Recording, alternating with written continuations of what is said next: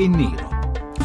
Le 18 e 13 minuti, benvenuti a Bianco e Nero. Questa sera parliamo dello scontro tra eh, i tassisti italiani, in particolare quelli milanesi, e la famosa applicazione che si chiama Uber, quella che consente con un clic sul proprio telefonino di chiamare un'auto con un autista, un taxi in qualche, in qualche modo, un'applicazione, un sistema, un business che sta dilagando nel mondo e che in Italia i giudici di Milano hanno bloccato per un segmento che viene chiamato Uber Pop, che alcuni definiscono il tassista fai da te, cioè tassisti privati cittadini che con poche, eh, diciamo con pochi passaggi e senza licenza possono guidare una macchina e dare dei passaggi a pagamento ad altri che appunto si connettono attraverso questa applicazione. Lo scontro tra Uber e i taxi va avanti da mesi, anche forse da alcuni anni, con toni spesso anche molto accalorati, anche con minacce, con scontri, insomma non sempre in modo commendevoli. Oggi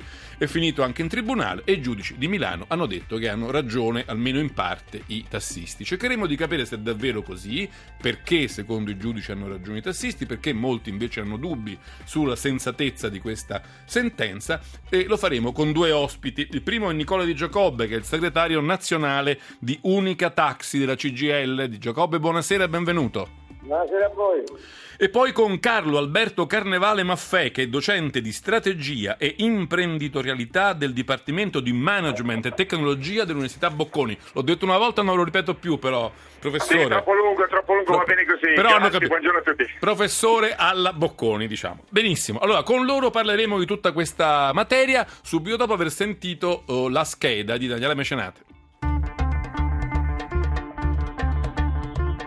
Altro che innovazione, si tratta di concorrenza sleale. Questa è la motivazione con cui il Tribunale di Milano ha bloccato il servizio Uber Pop, quello che grazie ad un'app mette in contatto chi ha una macchina e chi vuole un passaggio. Un servizio quindi che permette a chiunque abbia oltre 21 anni e una patente valida di diventare autista fai da te e trasportare clienti a prezzi vantaggiosi. Secondo i giudici di Milano, l'attività di Uber Pop interferisce col servizio taxi tradizionale che può essere svolto solo da chi è titolare di licenza. Il fatto che gli autisti improvvisati di Uber Pop non abbiano bisogno di titoli o autorizzazioni e quindi non debbano sostenere nessuna spesa, gli dà un vantaggio concorrenziale che rende sleale il loro servizio.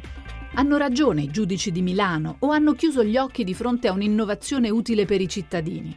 Oggi ad esultare sono i tassisti, erano stati loro a presentare il ricorso, che si aggiudicano una prima vittoria, anche se la multinazionale americana Uber si prepara a fare ricorso contro la sentenza che gli impone lo stop su tutto il territorio nazionale entro 15 giorni. Per qualcuno aver fermato il nuovo servizio è una tutela non solo per i tassisti, ma anche per la sicurezza della clientela. Per altri si tratta invece di una sentenza medievale e di un danno all'utenza che, grazie ad un'idea innovativa, poteva muoversi a costi contenuti e con più facilità nella metropoli dove l'Expo sta richiamando migliaia di turisti. Dunque i giudici sono stati lungimiranti o sono stati miopi? Hanno fatto bene o hanno fatto male? È un altro caso in cui una corte non valuta gli effetti delle sue sentenze, innovazione o tutela dei diritti acquisiti bianco o nero. Vedete quante, quanti aspetti e quante sfaccettature a questa sentenza e anche questo sconto tra tassisti e Uber qui in Italia, ma è, c'è anche da dire che in molte parti del mondo diciamo, questo stesso tipo di scontro sta avendo sviluppi di carattere giudiziario. Io vorrei cominciare con eh, Carlo Alberto Carnevale Maffè per chiedere, lui su Twitter, e poi insomma lo ha detto in molte occasioni, ha detto che l'ordinanza contro Uber è un'imbarazzante celebrazione della Repubblica delle rendite. Ci spiega questo suo giudizio? Professore? No. Eh, non è più con noi? Ah, va bene, allora andiamo da Nicola Di Giacobbe, diciamo il rappresentante dei tassisti, a cui vorrei chiedere allora inizialmente diciamo, da, da, quali considerazioni è partita la vostra decisione di fare ricorso al Tribunale di Milano? Intanto i ricorsi ai tribunali sono stati vari e diversi, questo di Milano è quello che indubbiamente è arrivato per primo, ma ce ne sono degli altri. Il problema è semplice, che purtroppo in assenza della politica, che non ha cambiato e che non cambia le regole, eh, si va in tribunale. Ma il problema vero è che non tocca al tribunale cambiare le regole, ma tocca alla politica. e i ritardi poi si pagano in questo senso.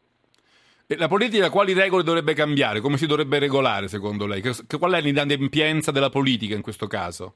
La politica intanto deve eh, entrare nel merito di quella che è una reale garanzia per i cittadini utenti o viaggiatori. Oggi abbiamo un dato che è Uber che mette a disposizione attraverso una, la nuova tecnologia, ma offre un'auto che ha sicuramente quattro ruote, come dice qualcuno, ma non si sa come queste quattro ruote stiano insieme, che è guidata da un tizio che non è né un autista e né tantomeno si sa chi sia. Quindi lei dice questo mette a repentaglio la sicurezza del passeggero. Esatto. Dopodiché, se vogliamo entrare nel merito, eh, Uber usa una pratica commerciale che oltre a essere scorretta è fuori da ogni legge e fuori da ogni normativa, sia fiscale che previdenziale che statale. Quindi ci sono due profili, a quanto capisco la sua tesi di Giacobbe. Uno è quello della tutela del cliente, che con i taxi regolari è più diciamo, eh, garantito rispetto all'ade- all'adeguatezza del mezzo su cui viaggia e alle capacità dell'autista. L'altro invece è un problema anche di concorrenza, concorrenza sleale, come d'altronde anche il Tribunale di Milano l'ha definita, tra tassisti di Uber e conducenti eh, e tra tassisti e conducenti conducenti di Uber. Vorrei sapere cosa ne pensa Carlo Alberto Carnevale Maffè.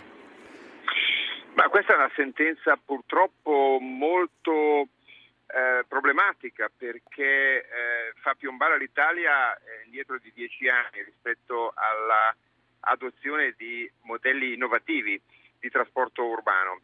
Eh, al di là dire, del fatto che sia specificamente Uber eh, parliamo del modello di coordinamento del trasporto che questo genere di innovazioni porta e questo modello di innovazione, di innovazione del trasporto deve consentire di allocare le risorse di trasporto, in particolare auto e guidatori, in maniera molto più efficiente di quello che eh, succede oggi. E, e, questo tutto sommato lo hanno riconosciuto anche i tassisti che fanno un lavoro importantissimo e fondamentale per eh, l'economia sia chiaro e questo va riconosciuto, perché in questi mesi hanno proprio copiato, e mi è stata la prima in Italia, hanno copiato il modello di, eh, proposto da Uber e dalle altre piattaforme. Cioè anche loro hanno lanciato una loro applicazione, no? Esattamente, che, dimostrando a tutti che quel modello di organizzazione del trasporto è un modello molto più efficiente della chiamata radiotaxi o dell'alzare la mano per strada per, per afferrare un taxi che passa. Ecco, quindi intanto diciamo che il miglior riconoscimento all'innovazione tutto sommato l'hanno fatto direttamente i tassisti sposando lo stesso genere di principio, cioè un'applicazione sul cellulare di ciascuno di noi e un modello di trasparenza assoluta in, eh, nella chiamata del servizio di trasporto e nel, nel, nel, modello di pagamento. Questo è un primo principio. Eh, spiace ovviamente che il, il, la, questa ordinanza del Tribunale di Milano blocchi l'innovazione è, è perfettamente comprensibile le obiezioni dei taxisti che dicono oggi chi fa un servizio a pagamento di trasporto pubblico deve avere la licenza, questo è scritto sulla legge, nessuno può contestare, no? E sì. il problema è se, se, questo servizio lo sta facendo Uber o lo stanno facendo i singoli autisti che partecipano a Uber. Nessuno impedisce a un tassista, per esempio, di fare un servizio per Uber Pop. Nel caso in cui lo facesse un tassista, mi spiace, ma questa violazione del, eh, del principio eh, per cui il trasporto viene affidato a un titolare di licenza non verrebbe eh, violata e quindi non si capisce bene perché i giudici hanno eh, determinato eh, in maniera univoca e generale che eh, Uber Pop può essere soltanto svolto da ehm, non titolari di licenza quando assolutamente non è così. Quindi da un lato eh, diciamo, eh, la stessa reazione dei tassisti alla minaccia competitiva di queste applicazioni ha dimostrato a tutti che si deve e si può innovare su questo settore. Nello specifico, io non penso che si tratti di concorrenza sleale per la semplice ragione che né Uber né le altre applicazioni svolgono nessuna forma di servizio di trasporto, semplicemente si limitano a far incontrare domanda e offerta di eh, eh, diciamo, tragitti, alcuni dei quali eh, sono a pagamento ma non necessariamente nella stessa modalità e con le stesse modalità uguali per tutti. E ovviamente rendono molto più flessibile e molto più dinamico eh, il, la gestione del traffico in, momenti di picco e, e, particolarmente questo è vero nel caso dell'Expo che ha un grande flusso di turisti e ha bisogno di eh, momenti di eh, grande disponibilità di trasporto eh, pubblico. Proprio eh, nel periodo in cui l'Expo insiste. Però invece poi su questo il giudice di Milano l'hanno ritenuto un aggravante, ma poi ci torniamo. Volevo tornare da Nicola Di Giacobbe per chiedergli esattamente questo. Ma voi tassisti, a parte il fatto, come diceva il professor Carnevale Maffei, vi siete un po' adeguati lanciando anche voi una vostra applicazione e quindi un po' riconoscendo che il vecchio sistema del radiotaxi o della piazzola o del, o del gesto della mano è un po' diciamo, un sistema invecchiato. Dall'altro però le voglio chiedere, ma voi tassisti siete veramente convinti che l'arrivo sul mercato di questo genere di applicazioni, di attività vi sottrae clientela o non è vero invece, come dire, che la torta si allarga, che ce ne potrebbe essere di più per tutti? Non è detto che sottraggono i vostri clienti, ma creano diciamo una generazione di clienti nuovi che prima magari non prendevano il taxi. Non può essere così.